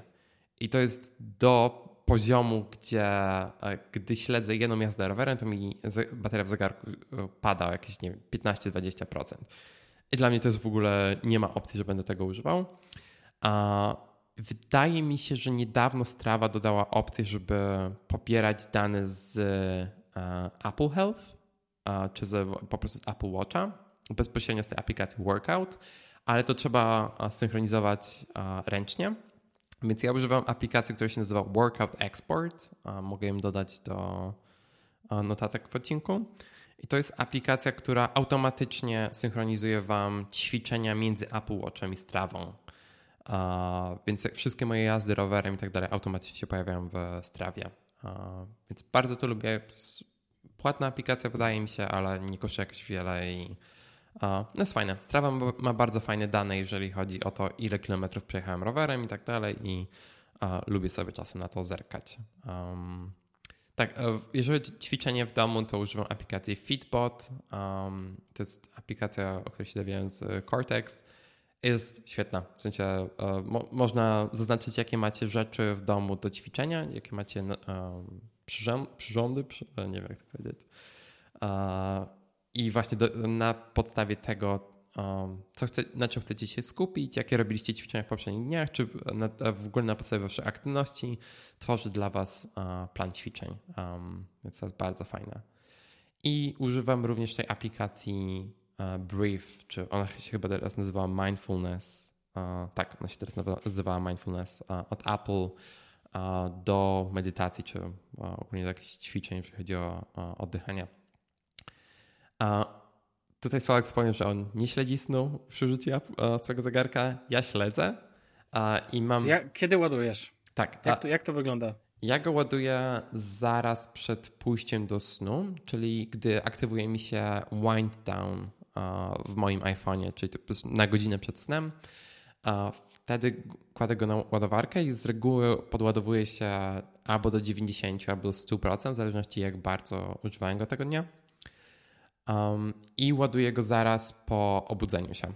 Uh, nie do momentu, jak wezmę prysznic, czyli ładuję go właśnie pod wieczór, rano i starczy mi na cały dzień znaczy ładuje się po prostu do 100% i śledzę sen przy jego użyciu. Tyle, że używam tej po prostu aplikacji Sleep od Apple.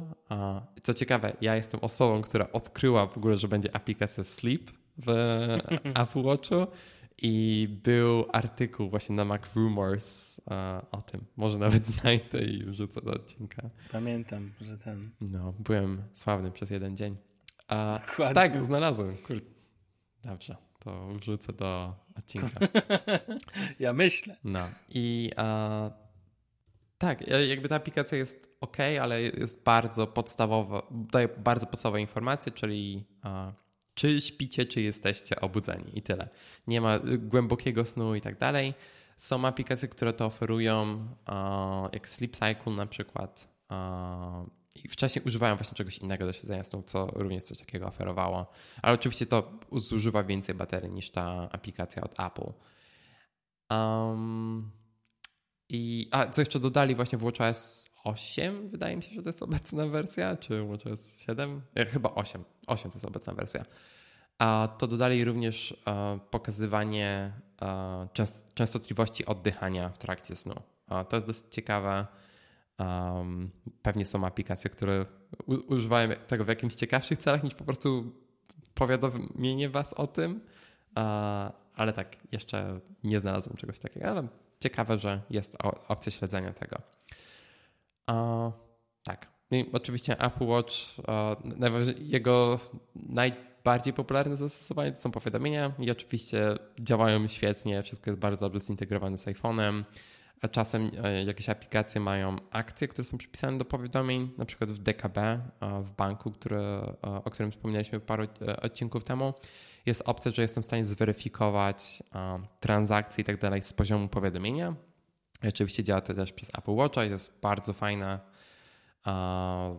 I tak naprawdę mam powiadomienia, wszystkie powiadomienia, które mam na, na telefonie są zsynchronizowane z zegarkiem, więc jakby nie mam skonfigurowanych żadnych customowych rzeczy, bo można to zrobić między Apple Watchem e, i iPhone'em, że niektóre powiadomienia przychodzą tylko na telefon, niektóre tylko na zegarek. Ja mam wszystko synchronizowane ze sobą. I dyktowanie również działa świetnie do tych powiadomień, czy do aplikacji, które są na zegarku, jeżeli chodzi o, czy to jest polski, czy angielski i tak dalej. I e, tutaj jest aplikacja Messengera. Sławku, mogę Ci tylko powiedzieć. E, ja jej nie używam, bo nie używam Messengera na telefonie, ale jest również Telegram i oczywiście iMessage, więc działa to naprawdę fajnie. Nie ma WhatsAppa z jakiegoś dziwnego powodu, um, więc tak, to jest jedyna aplikacja, której mi brakuje. I jeszcze jedno zastosowanie Apple Watcha, które absolutnie uwielbiam za każdym razem, gdy podróżuję, to jest nawigacja piesza z Apple Maps. I to, jak dobrze to wszystko wygląda, bo masz miniaturową mapę, więc możesz zobaczyć dokładnie, gdzie masz skręcić i tak dalej. Możesz e, to e, oddalić, przybliżyć i tak dalej. To jest świetne i absolutnie uwielbiam to w Apple Watchu. Teraz w, e, w najnowszej wersji WatchOS poprawiła się również nawigacja, jeżeli chodzi o transport publiczny. Dostać powiadomienia i na zegarku, i na telefonie, kiedy musisz wysiąść z pociągu, czy z tramwaju, czy coś. I oczywiście w Berlinie to działa naprawdę dobrze. I tak, to jest takie. To, to jest również coś, co uwielbiam w tym zegarku. Oczywiście Apple Maps cały czas nie jest moją główną aplikacją o, w kwestii nawigacji. Cały czas czekam na nawigację rowerową w Berlinie i w Niemczech. I wtedy, tak jak już wspomniałem parę razy, prawdopodobnie się przeniosę. No, to jest moje zastosowanie Apple Watcha. Okej. Okay. E, nie, mam, nie mam w sumie pytań, bo tak naprawdę to to bardzo sensowne rzeczy powiedziałeś, więc wiesz, więc um, tak sobie tylko myślę o tym, że mam wrażenie, że jednak jeszcze sporo rzeki y, wody w Wiśle musi upłynąć, zanim Wear OS aplikacyjnie też dogoni w ogóle, hmm. integracyjnie i aplikacyjnie um, Apple Watcha, dlatego że, czekaj, jak się nazywa, przepraszam, system na Apple Watchu? WatchOS. WatchOS, no. No to Wear OS zanim do, dogoni WatchOS-a, to, to jeszcze troszkę upłynie czasu, szczególnie na poziomie integracji i tak dalej. Zresztą nie wiem, czy kiedykolwiek go dogonię na tym poziomie. Um, I o ile na przykład, jak wiesz, patrzysz na telefon z Androidem, patrzysz na e, telefon z um, iOS-em, to możesz powiedzieć, OK, to jest tylko kwestia tego preferencji, to tutaj uważam, że cały czas jednak, no po prostu system od Apple stoi level wyżej, tak? Już nie dwa levele wyżej, nie dwa levele wyżej, bo dwa levele wyżej były w momencie, jak odpalałeś, tak jak mówiłem, zegarek i miałeś go ochotę wyrzucić. Mhm. Już nie mam ochoty wyrzucać zegarków, więc jest ok. Natomiast jednak e, cały czas to jest różnica, ale, ale, ale jest już, uważam, że w obydwa systemy warto iść i no i tak podziwiam, że udaje ci się spać w hmm. Apple Watchu. Okej. Okay spoko. No może ja się kiedyś przekonam do tego typu ładowania. Tak, e, w kwestii snu jeszcze nie dałem. E, używam go również jako budzika i to jest świetna rzecz, bo nie, nie budzę mojej dziewczyny i ta e, wibracja, bo to jest tak samo jak w iPhone'ie, czyli to jest taka wibracja bardziej przez takie tapnięcia niż rzeczywista wibracja. I to jest świetna opcja, jeżeli chodzi o alarm i bardzo to lubię. Um, właśnie tak w kwestii doganiania tych platform, czy whereas doganiania Apple Watcha, to jest ciekawe, bo jest dosyć sporo dziennikarzy, którzy preferują Androida jako system mobilny, ale używają iPhone'a tylko dlatego, że Apple Watch jest znacznie lepszą platformą. I na przykład to jest Dieter Bones z The Verge, to jest Lioness, Lioness Tech Tips i tutaj jeszcze ze Sławkiem e, rozmawialiśmy przed odcinkiem o, o Wayne Williamsie, który też jest takim um, influencerem, który jest bardziej popularny na Medium i tak dalej, na Twitterze i on przeszedł na iPhone'a tylko dlatego, że chciał używać Apple Watcha do biegania.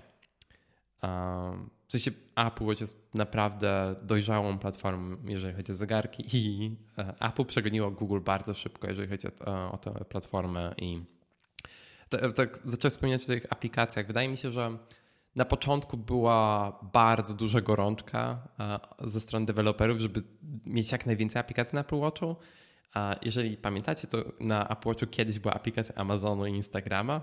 Tych aplikacji już nie ma. Ale na przykład Google Maps, która e, parę lat temu e, zostało wyrzucone z WatchOS, po prostu Google przestało e, się skupiać na tej aplikacji, to wróciła w zeszłym roku, czy nawet w tym roku i jest nawet ok. W sensie cały czas wolę Apple Maps, ale jakby aplikacje na Apple Watcha cały czas się pojawiają, nawet takie od większych firm, na przykład DHL ma świetną aplikację na Apple Watcha. W ogóle, w ogóle DHL ma świetne aplikacje. Nie, nie wiem czemu, ale i aplikacje na iPhone'a, i aplikacje na WatchOS są naprawdę, naprawdę porządne. Um, no. Znaczy są, zrozum, ja w ogóle nie rozumiem czasami, są na, na urządzenia ubieralne, uważam, że konkretne aplikacje mają sens. Są mhm. aplikacje, które sensu nie mają żadnego. No. Na przykład, no nie wiem, Instagram dla mnie ma tu sens taki żodyn. Literalnie żodyn. Natomiast są aplikacje, których mi strasznie brakuje. Właśnie jakieś aplikacje messengerowe. Um, Todoist ma na przykład fajną aplikację, muszę przyznać. No wszystkie no... aplikacje To wydaje mi się, że mają bardzo tak. dobre aplikacje. No to, to samo tak, z tak. um, Things. Okej. Okay. Przykład, który bardzo mi brakuje, to jakaś aplikacja pilota jeszcze nie znalazłem. O. Um, myślałem, że to jest. Google TV. Myślałem, myślałem, że to jest zbudowane, bo na Apple Watchu jest pilot do Apple TV, ale przez to, że mam Google TV, który wspiera HomeKit, to też mogę go sterować przez tę aplikację.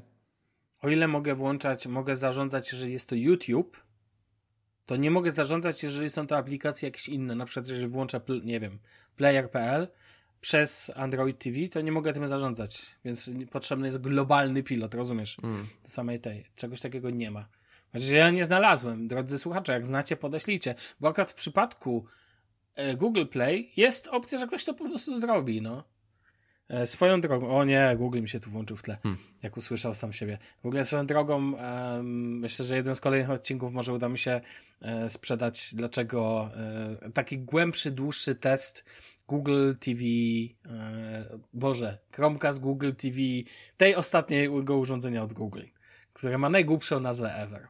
Bo powiem Ci jeszcze po, już po długim czasie i myślę, że to byłaby fajna recenzja na odcinek, a szczególnie, że mogę Ci sprzedać, że najgłupszą rzeczą w przypadku tej platformy są aktualizacje pilota.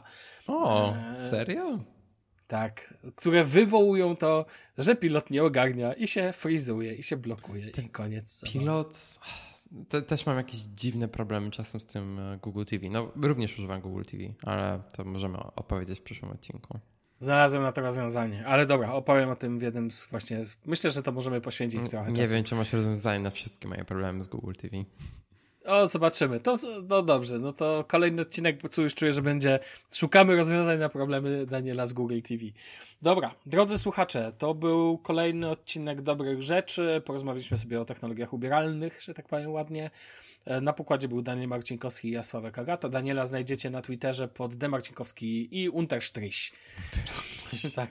Genau. Ja, ja, wiem, każde słowo po niemiecku brzmi jak rozkaz. Bitte folgen mich auf Twitter? No, no, okej. Okay. E, folgen? Tak, Folgen. Ja Folgen zawsze mam Folgen? problem z, Ja mam problem zawsze z miś od Amia. To jest w ogóle mój A. podstawowy bug, który robię notorycznie. Ale to pamiętam zawsze po jeśli bediś, czyli kocham ciebie, czyli jeśli miś to będzie mnie. No, okej, okay, tak. To, to, dobrze powiedziałeś. No, no. Okej. Okay. To jedno. Eee, druga rzecz. To mnie znajdziecie też na Twitterze Sławek Agata, taki nick więc też mnie tam możecie poszukać. Oczywiście możecie też subskrybować nas na Twitterze, obserwować jako dobre rzeczy. Tam mamy jakiś dodatek, czy nie? Tech, nie pamiętam. Dobre, dobre rzeczy tech. A, tech. A w ogóle mamy domenę tech, bo byście chcieli, to możecie zawsze wejść na stronę dobre rzeczy.tech. Tam zawsze znajdziecie najnowszy odcinek. Jeżeli macie ochotę słuchać nas przez, e, przez bezpośrednio przez stronę, nie słuchajcie nas przez Google Podcast. Naprawdę nie warto tego. Nie słuchajcie nas przez, przez Spotify. Błagam, proszę. A ja błagam nie przez Google Podcast. Ja mówię nie przez Google Podcast, bo ta apka jest zła. Proszę bardzo, nie ma problemu, używajcie nas przez Apple Podcast, możecie nas używać także. A słyszałeś o tym numerze z podniesieniem oceny aplikacji Google yy, Apple Podcast? A wiesz co, to, y, jest jaka aplikacja jeszcze to robiła tutaj w Niemczech? Lu no? Luka. O matko, Luka, najgorsza rzecz świata, bo tam to jest bezużyteczne. Musisz się ciągle meldować. Korona Warna też ma opcję uh, meldunku, ale nie używają, w restauracjach nigdy tego nie używają. Nie wiem, nie wiem czemu. Um, jak jesteście, no no, jak jest, powiem tyle, jak jesteście na Androidzie Pocketcast, tak, polecam. 100%, to, to, właśnie chciałem powiedzieć. 100% Pocketcast jest najlepszą aplikacją do podcastów na Androidzie. Też jest bardzo dobra na iOS. Uh. Więc tej możecie używać, jak najbardziej. Szkoda, że tam nie ma recenzji, chyba nie ma, bo nie widziałem, żeby była. Mm, chyba nie. Znaczy, no. recenzje mają głównie sens tylko na Apple Podcast, gdzie również jesteśmy. Możecie do nas także, no po prostu piszcie do nas, jak chcecie. Wiesz, że mamy maila? Bodajże kontakt małpa. Dobrze wiedzieć. A jak ktoś używa takiej maila, do którego nie, nie ma problemu. Tempu, bo... A, no właśnie, muszę ci go nadać w ogóle. Wypadałoby. E, dobrze, ja, wiesz co, ale po, prze, przepnę, przepnę hosting do tych wszystkich rzeczy, które mamy jakby dodatkowo, więc, e, więc ten, więc może będzie w końcu bez problemów. E, no, więc to chyba będzie na tyle. Drodzy słuchacze, piszcie nam, jeżeli tylko coś chcecie od nas, a słyszymy się jakoś za dwa tygodnie pewnie. No. A to święta coś też dodać będą. na koniec? Hmm. Właśnie, to ale to zdążymy nagrać chyba jeszcze. No. Nie no, Daniel, musimy coś nagrać. Dobrze. Nie ma podsumujmy, musimy zaplanować grudzień po prostu. Ale dobra, to już poza odcinkiem. Trzymajcie się, na razie, cześć. Do usłyszenia, cześć.